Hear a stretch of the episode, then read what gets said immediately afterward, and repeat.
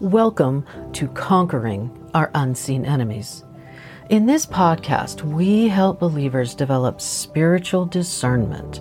I am your host, Dawn Simmons, author, speaker, and YouTube host of Life Journey with Dawn Simmons. My purpose here is to explain Satan's strategies and how his kingdom functions to better equip you in reducing conflict, chaos, and ultimately eliminate Satan's influence in your life. These are life changing conversations. We'll get started with this week's message in just a few moments, but first I want to ask you would you like to know more about biblical history or historic and biblical places? Visit my YouTube channel, Life Journey with Dawn Simmons to watch and learn about travels in historic areas discussed in the Bible. Come with us as we explore ancient places and share cultural background and influences on early Christianity. We will take you places where Paul wrote and shared the gospel. That's Life Journey with Dawn Simmons on YouTube.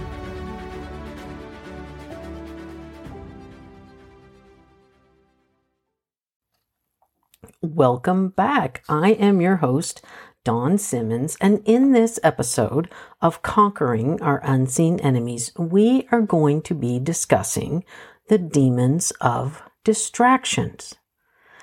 These demons use multiple strategies and are so subtle we don't notice it until we're already distracted and sometimes even forget what we were originally doing.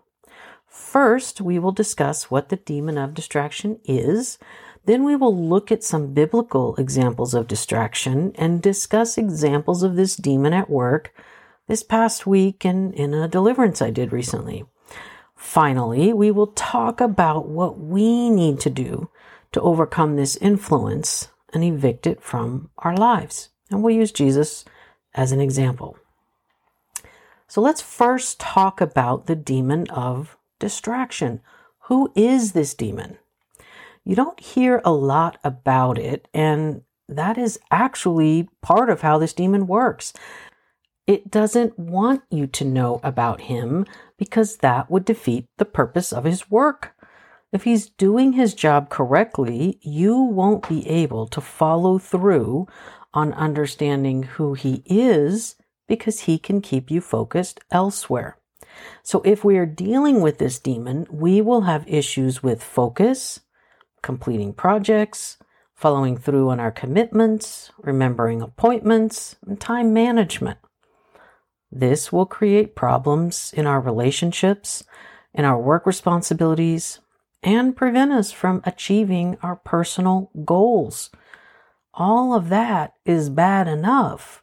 But the real intention of this demon is to keep us from developing and maintaining a relationship with the Lord. Using those other areas of our life is the distraction that will keep our wheels spinning so we don't read the Bible, pray, go to church, go to Bible study, all the things we need in our lives to keep them orderly and close to the Lord. So we can hear his voice above the demon of distraction. This demon will frequently be seen working together with the demons of frustration, forgetfulness, confusion, indifference, procrastination, and restlessness. So let's look at some biblical examples where we can see this demon at work. First, I know we picked on Eve a few weeks ago, but we need to take a look at her again. Now, in Genesis 3, we see the distraction unfold. To give some context to the situation, Eve was made to be a helper for Adam, and Adam's responsibility was the Garden of Eden. Adam was to work the Garden of Eden and take care of it. So Eve should have been busy at work tending to garden activities. The Bible doesn't tell us what their responsibilities were, but we do know it was a sizable area because it supported all the animals.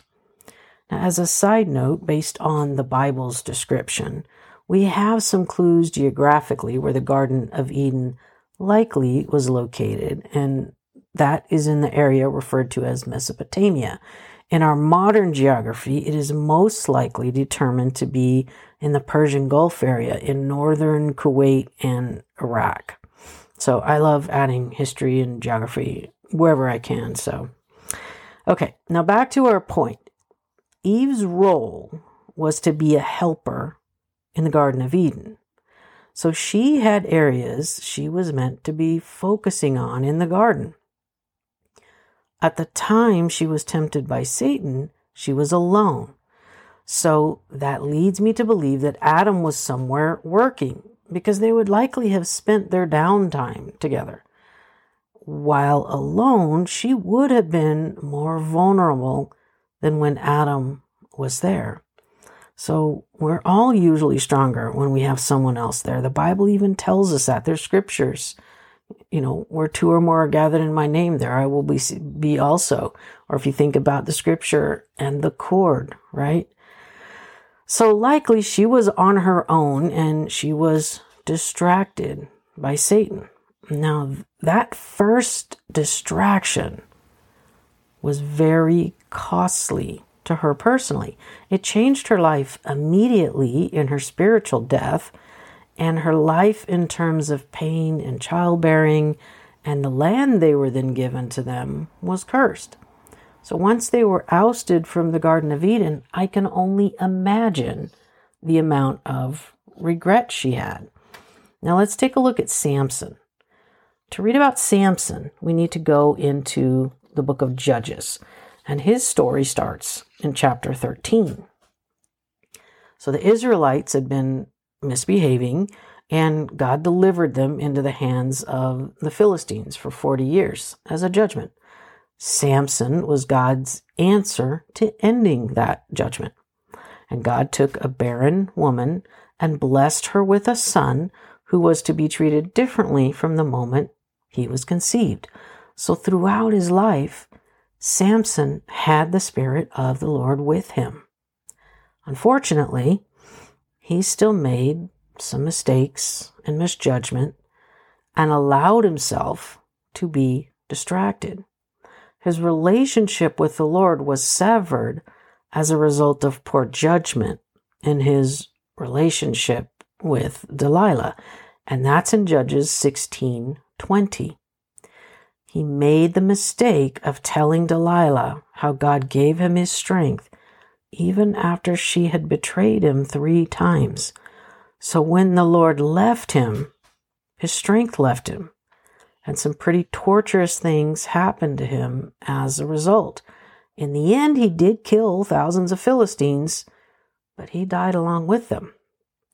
So allowing the distraction of Delilah and then all the continual distractions she caused led him to a terrible end. Now let's take a look at David, and we're going to go to 2 Samuel 11 for this story. So let's set the scene. It's spring. The men of Israel are at war, and David, their king, isn't where he is supposed to be, which is at war with them. Instead, he's at home. He gets distracted when he sees Bathsheba. He wants her, but she's married to one of his men. David doesn't care. He sends for her, does what he wants to do, and ultimately Bathsheba gets pregnant. So David does multiple things to try to cover up his sin by adding more sin to the mix and ultimately creates a huge mess for himself by getting Bathsheba's husband Uriah killed to help cover up the pregnancy. God isn't happy. And he sends Nathan to rebuke David and tell him the consequences. Now, the baby dies, the household is sent into chaos, which means the kingdom of Israel is affected. So, David allowed himself to be distracted. His relationship with the Lord was disrupted, and the consequences were permanent. Innocent lives were lost. David was not the only one to pay the price for the sins that followed his distraction. Okay, so we know these Bible stories But what does that mean to us today? We have way more opportunities to be distracted today.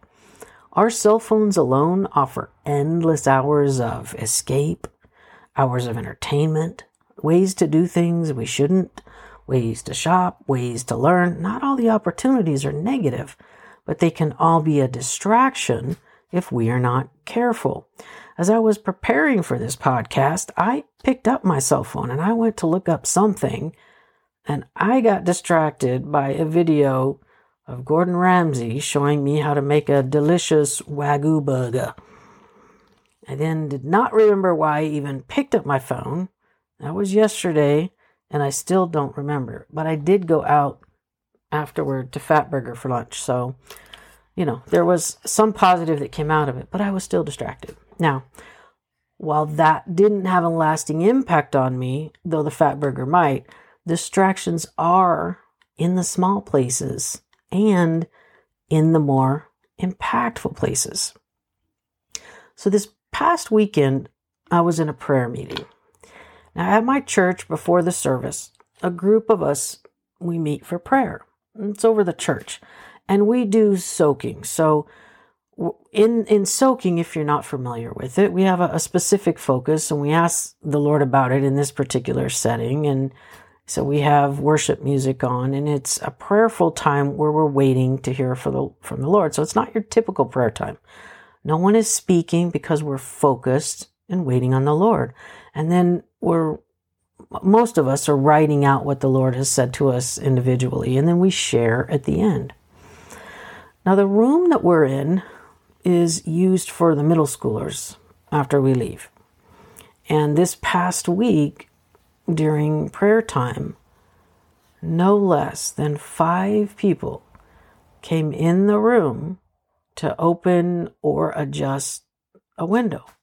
Everybody went to the same window, seemingly to do the same thing. Two other people came in the room looking around for something.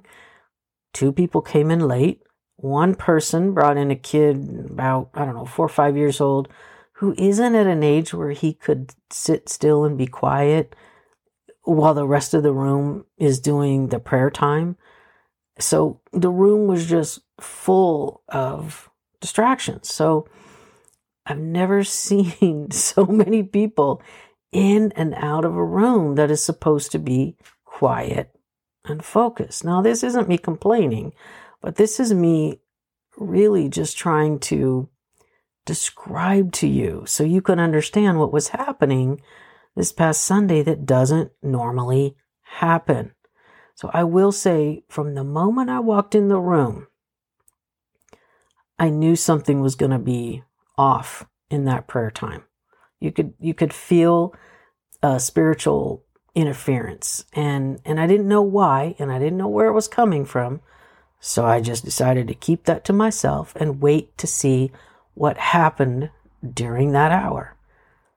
Wherever God wants to move, the enemy does too, to keep us from moving with God and fulfilling his plans.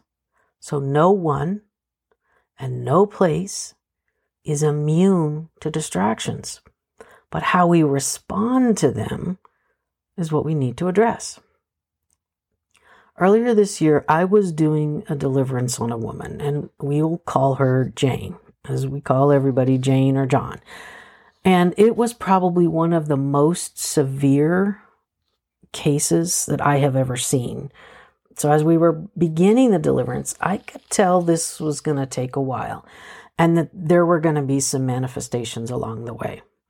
So, a lot of times in these situations, the manifestations that appear are not necessarily to do with the person, but more about a show to distract the person who's there to facilitate the deliverance. So this process was about four hours, which is longer than I would normally go in one sitting. But the demons were working really hard to stay.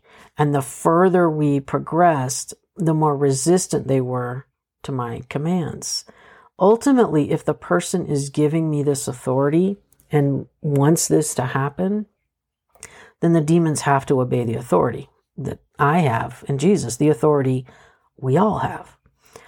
However, in this particular case, they were stalling, and the enemy was intending to use these manifestations to scare me or to deceive me into thinking I couldn't make them leave.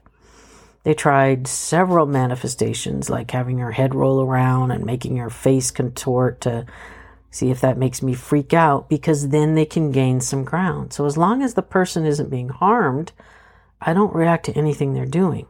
The name calling to me, it doesn't matter to me. The evil words they were saying, they don't matter to me. They hold no power or authority. So I keep going in my commands for them to leave. They'll try to have conversation which is intended to make me lose focus on my agenda to evict them. So, whether the enemy is using tactics that are subtle or bold, we can't lose our focus. They will work as hard as they need to because they know if they can get us distracted one time, they can build on breaking us down in our relationship and our time with the Lord. So, how do we overcome these attempts at our time and attention? First, let's go back and see who the demon of distraction works with and how that plays on our emotions. So, when we are feeling frustration or indifference, or when we're experiencing forgetfulness, confusion, procrastination, and restlessness, those are you know, the things to keep in mind, those demons are working to make us feel vulnerable. The thing about our feelings is that we can't always trust our own feelings. How many times have you had your feelings hurt only to later find out you misunderstood something someone said? Our feelings are not always the best judge of a situation. So we need to be aware that our feelings can distract us from the Lord. Someone asked me last night in a discussion about the essentialness of daily prayer. What do I do if I don't feel like praying? My response is simple you pray anyway. Even if it's just saying Jesus, Jesus, Jesus over and over again. Don't let feelings override your actions because they will distract you and confuse your purpose and direction. So, to overcome distraction, be mindful of our feelings directing our actions. We also need to be honest about our time management and how much time we are spending with the Lord. Look back at the last week and see where you intended to spend time with the Lord and evaluate it by activity. So, church, prayer, Bible study, reading the Bible, whatever it is that you do where you're intending that to be time with the Lord. Then break it out so you can you can see patterns develop. So document how or why you were distracted for each of those events. And you didn't do what you had planned to do and then decide how you're going to correct it. So, for example, if I am not spending time reading the Bible because the TV is on and I'm binge watching whatever show and I can't turn it off to read the Bible, I document it that way. So you can start to see what patterns and behaviors that you're doing that are leading into that, that are creating this distraction. If we look at Jesus as an example, we have a better understanding of how to improve our own lives. We need to be intentional about what we do and being accountable if we have a problem with distractions. And Jesus was good about that. So Jesus frequently stepped away from everyone and had his alone time with his Father. That was a necessity in his life. And if it were necessary for Jesus, then we are no exception. And we should model what worked for him in our own lives. I hope this has been helpful to you. If you know anyone who can benefit from this, please share this podcast. Now, as always, let's recap the top show points. So, we discussed the demons of distraction. And these demons use multiple strategies and are usually subtle. Now, the demon of distraction doesn't want you to know about him because that would defeat the purpose of his work. If he's doing his job correctly, you won't be able to follow through on understanding who he is because he can keep you focused elsewhere. Now, this demon will frequently be seen working together with the demons of frustration, forgetfulness, confusion, indifference, procrastination, and restlessness. I gave an example of Eve getting distracted in the Garden of Eden and the costs of that distraction to her immediately and forevermore. We also talked about the example of Samson and his momentary distraction and giving in to Delilah and the painful immediate cost to him and ultimately led to his destruction. We also talked about the example of David and his distraction by Bathsheba and the loss of innocent life and the impact to the kingdom. We talked about the example of the distractions in the prayer meeting at my own church. An example of a demon trying to distract me during a deliverance. And we also talked about feelings and don't let your feelings override your actions because they're just going to distract you. We talked about how to document our activities and the distractions so we can see patterns of distractions and decide how to correct it. And finally, we used Jesus as an example of how to focus on alone time with the Lord.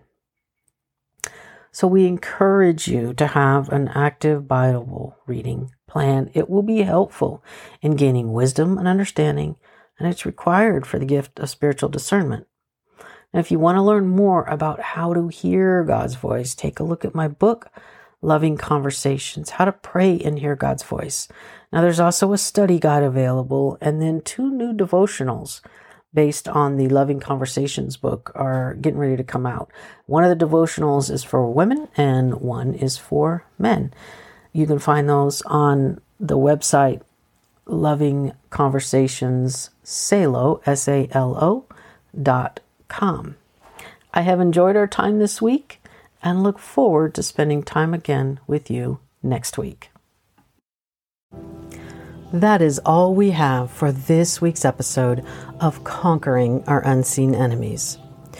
I hope you enjoyed your time with me, and I would kindly ask you to rate our show and follow us on Instagram and Facebook at Conquering Our Unseen Enemies. Now, if you have a story or a question you want to share, please email me at contact at conquering our unseenenemies.com. We do not need to use your name. And finally, please share this podcast with anyone you think might need it and enjoy it. So until next time, remember the enemy came to steal, kill, and destroy, but we can give him an eviction notice